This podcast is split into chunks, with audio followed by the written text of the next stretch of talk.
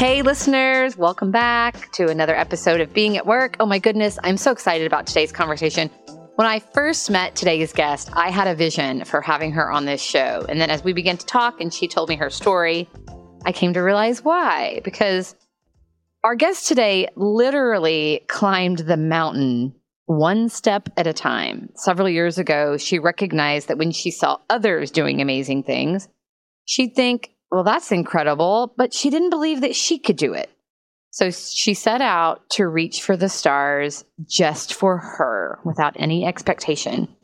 And she did so with a trip to Africa to climb Mount Kilimanjaro. It was the first thing of magnitude that she'd done for herself, and it taught her a lot about herself and her leadership. Jasmine Park is the Senior Director of Human Resources for the Indianapolis Colts but what you really need to know about Jasmine is how today she's much more apt to ask, why not me? Listen in as we talk about putting yourself at the top of the list and doing really hard things.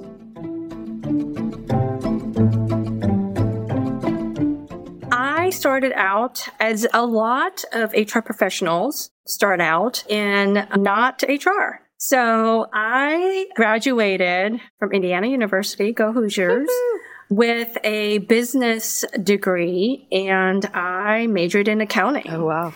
And I always have gotten the question of why accounting? And I will say, for lack of knowing what else is out there is the answer and trusting my parents and family members to tell me what a safe degree was. Mm. And there's a lot of conservative mindsets of making the money that is spent for higher education go further. And business and accounting just seemed safe. And I couldn't argue with that. And so that's what I did as a good, dutiful daughter. And that's how I got started out in my career is with accounting roles. And there was a seismic shift in my life where I had to make the decision post 9-11 to put myself first. And that was a very difficult time in my life where I had to think about my career, but also what I wanted. And that doesn't necessarily always translate. And the decision was made many years ago to return back to putting family first mm. and having a career that's fulfilling can always, that will always be there, mm-hmm. but not to compromise what's important to me and putting myself on the list. And what I wanted at that time was put my family first. And what I wanted out of my career was more people connections. And I have such high respect and regard for everybody in the accounting and finance world. But at that time, I decided it wasn't for me. And what fulfilled me and where I found provided me with more purpose was solving people problems and not spreadsheet problems. and I made a very conscious decision then to pursue human mm-hmm. resources as a viable career for myself. And I haven't looked back since. It has been a discovery of sorts of exactly what type of industry and organization and the layout and the landscape of how to apply human resources and people operations. It has been a journey of discovery because it wasn't like a laser focus of, I know exactly what type of place I want to work. I know exactly what type of role I want to be in. But having the grace with myself to figure out what I don't want so that I do mm-hmm. know or get a little bit closer to what I want to do with the rest of my life. That is really the million dollar question, isn't it? Is no matter what chronological age that you are, is am I doing what I'm supposed to be doing with my life? Yeah, I think we are always asking that question, aren't we? Yeah. But it sounds yeah. like at this point in your life, you woke up to that question in a big way. I did. I have admired many other people for their accomplishments, and you attend conferences or events that have keynote speakers, and they're incredible. They speak to their subject matter expertise, their experiences what led them to where they are. And I think, wow, that person has lived a life. And I walk away thinking, I don't know that I have reached that yet. It wasn't until I made that epic trip to Africa mm. to climb and summit Mount Kilimanjaro that I realized what I was admiring in others um, and their achievements and accomplishments, that I could do it myself. Now, how quickly I could do it, how much it would take out of me as well as those that were supporting my journey, I didn't know, but I decided not to ever think of myself as somebody who couldn't do what I saw greatness in others doing. I could find that level of greatness within myself and not to keep things small. I always thought one step at a time would get me there. I just didn't know it would take me to actual mountaintops. I love the story because there is such a metaphor in it for certain. I mean, you actually climbed the mountain one step at a time. Yes. And I'm so yes. curious what led to you deciding to do that. So it sounds like you recognize in yourself this feeling of like, oh gosh, I couldn't do that. As you were listening to speakers and looking externally at people you admired, but then you realize, I'm going to try it. I'm going to put myself out there and just see. So, what led you to Africa? What led you to Mount Kilimanjaro? I happened to see a celebrity that was a normal, I would say middle aged woman who during her downtime decided that she was going to climb Mount Kilimanjaro. I remember thinking, oh, wow, just to look at her, she doesn't look extraordinarily physically fit. Mm. I know she's a great public figure. Obviously, I don't know her as a person, but I remember thinking, by all accounts, outside of her day job, she seems like an average person in capabilities. And if she could do it and truly reach mountaintops, why can't I? Outside of the obvious logistical time, money, outside of those two hurdles, why can't I also climb mountain? And if you don't know anything about Mount Kilimanjaro, it is the everyman's mountain in the sense that it is the only one of the seven summits that don't have to have mountaineering skills. So let me preface it by saying that. But at the same time, it is physically and emotionally yeah. a journey. And I'm not diminishing the accomplishment, but the decision that I made was a very significant one in if she could do it, why can't yeah. I do it?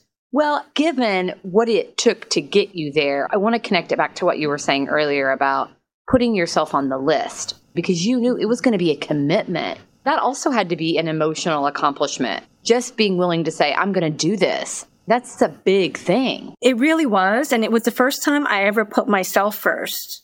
I can only speak to we as women. It's very easy for us to help others. We will at a drop of a hat or a phone call away from being there for others that need us.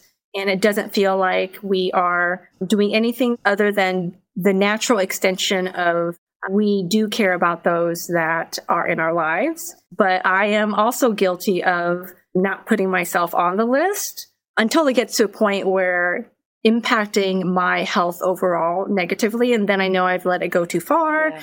And then I take the remediatory steps to get back in a good place. But I have never done anything so much that I would literally put everything on pause as far as responsibilities to make this happen for me. And believe me when I say it felt selfish at the time, mm. but I wanted this for myself at mm. that point in my life. Yeah, let's talk a little bit about that. For how long did you have to push pause? What was that time frame? So I took advantage of a break in between jobs because okay. Um, I'm a working professional and a trip across the world takes some time. Yep. I was planning this trip in between jobs and the planning of it was a few months because once I set my mind to it, I said to myself, make this happen. I had a little bit of luck in knowing that there was going to be a transition in my professional career, yeah. stepping away for a solid chunk of time. Yeah. This is the first time I'd ever done that. And planning a trip across the world is no small endeavor. And as somebody who is well traveled, I will say that it was daunting to make sure all my I's were dotted and T's were crossed to make that trek. And it was a trek, I will notably say, that I made by myself. It was my first solo trip, and it was a logistical hurdle for sure, but definitely worth it. Once my feet were on African soil, then I could breathe. What impact did the doing it by yourself have on the experience? I have always been somebody who was probably a little bit too independent, but I've always had a lot of responsibility in my life as well. So putting myself first is not a natural inclination for me, but it is definitely a learned behavior of seeing life in a different mm. way, of letting go of that which feels selfish is actually living your best life. And why wait? Why can't it be you that enjoys or benefits from whatever it is that is your passion or things that just make you happy? Well, and it feels like that is a natural byproduct of you always putting others first. Of course, selfishness would be a feeling that you would feel when you choose not to do that. How did you navigate through that? Because clearly you went ahead and you did it, and now you say it is a pivotal moment in your life. So, how did you navigate? And what advice would you give to others for how do you navigate that selfishness? The questions that you have to ask yourself is who is this serving by wanting this? And if the answer is yourself, what is this going to do to make me be a better version of myself? How do I see this as the part of what it is to be alive? Mm. Everybody has purpose, and whatever that purpose is, it should include fun. That's what life should be. And sometimes I think we get caught up in the accomplishments and the caregiving and the putting oneself first and canceling the selfishness part of that. It's a habit like anything else. Take the small steps to say, hey, you know, don't feel guilty because you have that self care appointment and it conflicts with another meeting. And it is not selfish. It is not you being irresponsible. Do the things that provide you joy and makes you feel fulfilled. And that may or may not translate into a professional work environment. So I want to be able to address that it is your life and nobody else is to judge. So letting go of the selfless mindset is no, actually, that which makes you feel selfish should probably be the things that are going to give you joy. And then give you back what you need to best serve others. Amen to that. Yes, absolutely. And for me, summiting a mountaintop is just symbolic of putting myself first, reaching high, thinking big, and saying to myself, hey, yeah. why not me? I might not come across as somebody who can achieve great things, but you watch me. And that's what you have to think to yourself. It doesn't have to happen every day, but put yourself first and great things will come. Consistently putting yourself out there for others you have room for that. The people either ask it of you or expect it of you. It's a part of life. Just in the little snippets I get of your leadership, you are a very patient person. You strike me as someone who knows, and perhaps it's this big life lesson that really helped to reinforce that for you, but you do the right things and it may not come back immediately, but it will. It is going to show up at some point. You're consistently doing the right things with integrity. I see that in your leadership. Thank you for that. I will say that the one thing that you pointed out has served me very well and very consistently. It hasn't been a reach for me because I will say I was probably blessed with it from my own mother and her leading by example is I am a very patient person. And I don't know that we live in a world today where patience is considered a virtue or a part of being a good leader, but I know it is within me. And I am where I am today, many mountaintops or not, because I have always been a patient individual and I do have grace for myself in figuring things out in my own time, but being very consistent in being there for others. And now being there for myself. Well, and no doubt that strength served you well on this journey to summit Mount Kilimanjaro, I suspect. So tell us about that, the physical climbing the mountain and the one step at a time? Oh my gosh, it was incredible. So, as you can imagine, just the geography and the landscape of beautiful. making that journey up to summit the mountaintop is stunning. You actually trek through five ecosystems that are markedly different. And that was amazing as somebody who loves, admires, and appreciates nature. That was a huge part of the draw for me. Also, being able to spend a solid chunk of time, about two weeks, just taking in the culture of Africa and specific to Tanzania and learning about how other people live on this earth in an environment and a location that was completely different than anything that I have ever experienced to date. So that was absolutely incredible. And the actual journey up the mountain mm. in and of itself was slow, measured, specific. We enjoyed ourselves during the process. There was no rushing to the end because climbing mountains also require you to acclimatize yourself to the height of the mountain. And so it was very purposeful in taking your time. And so there's an inherent lesson there of sometimes I find myself, as many others, rushing to get things done. And on a mountaintop and a mountainside, rushing doesn't actually help you get to the top. Like physically, Almost, you can't do that. Yeah. You physically can't. Yeah. Mm-hmm. And there's purposefulness in measured progress. So the journey through the different milestones on the side of the mountain as you're progressing your way up to the top. In my case, with others in my group, and getting to know the people that were of like mind, of wanting this milestone as a part of their lives, being with some of the guides that had done it time and time again, who literally said to me, if you feel like you're going to die, know that you won't you will survive this. But as much as you're willing to put up with the physical discomforts and pain, you too will be able to summit this mountain. And I'll never forget that. Pain is relative.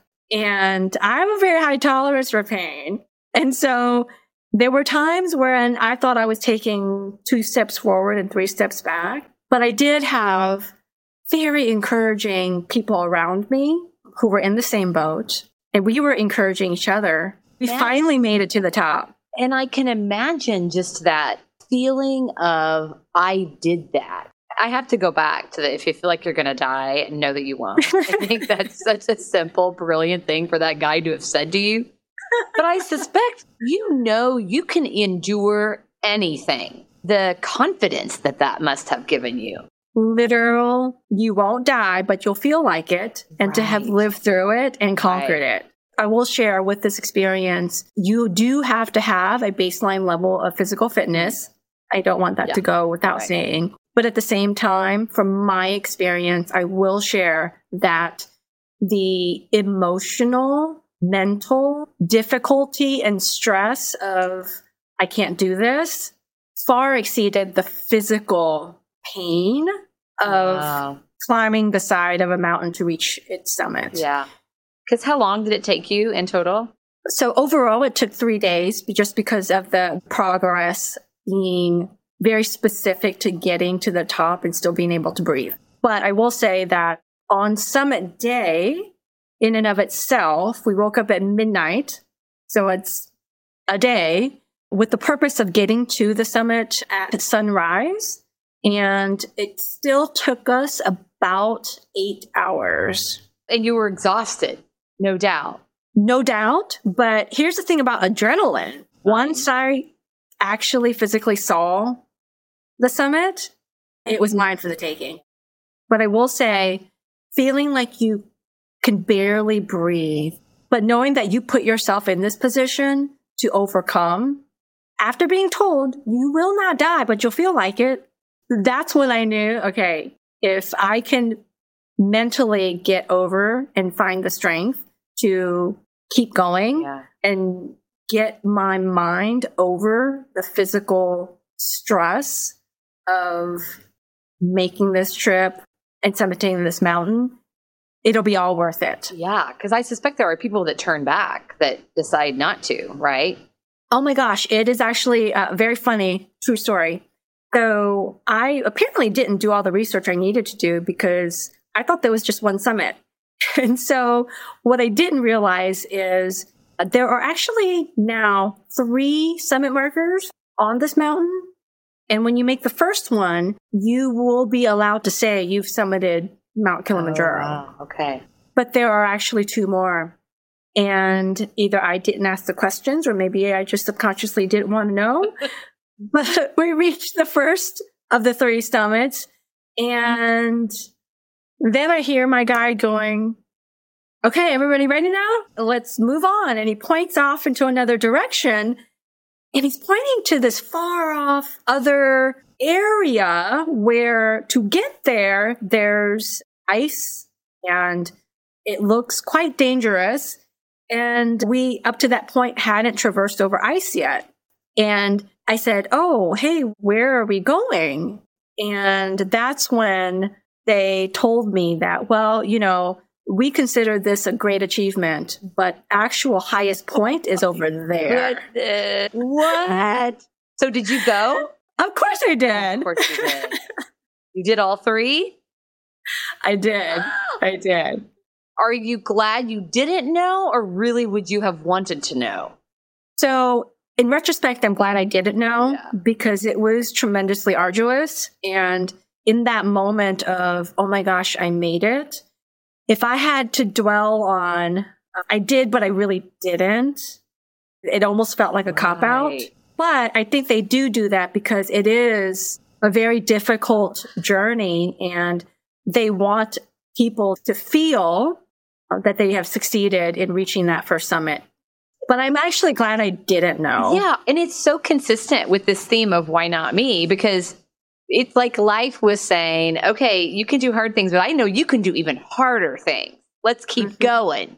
And you Mhm. did two more times. Mhm. And I almost feel like, as difficult as it is physically and mentally to summit any mountain, it also doesn't allow room for failure Yeah. because, not overly dramatic, but failure could be death. Right.